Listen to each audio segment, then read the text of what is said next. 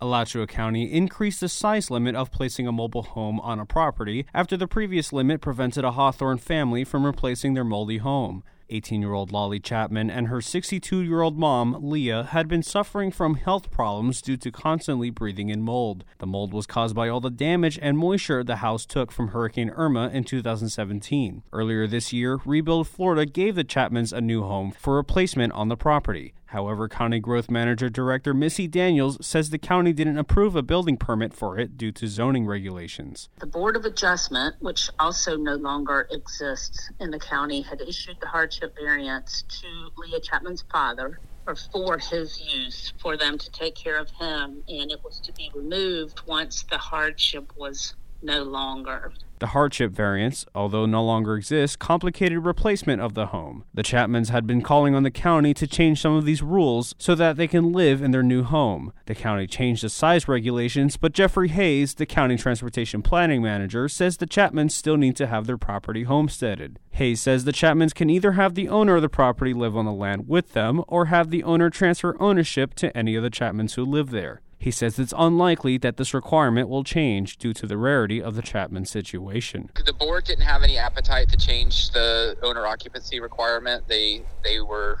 satisfied and they wanted to keep that. As the Chapmans figure out their next step, Lolly says she is grateful for the county changing some of its regulations. Jake Reyes, WUFT News.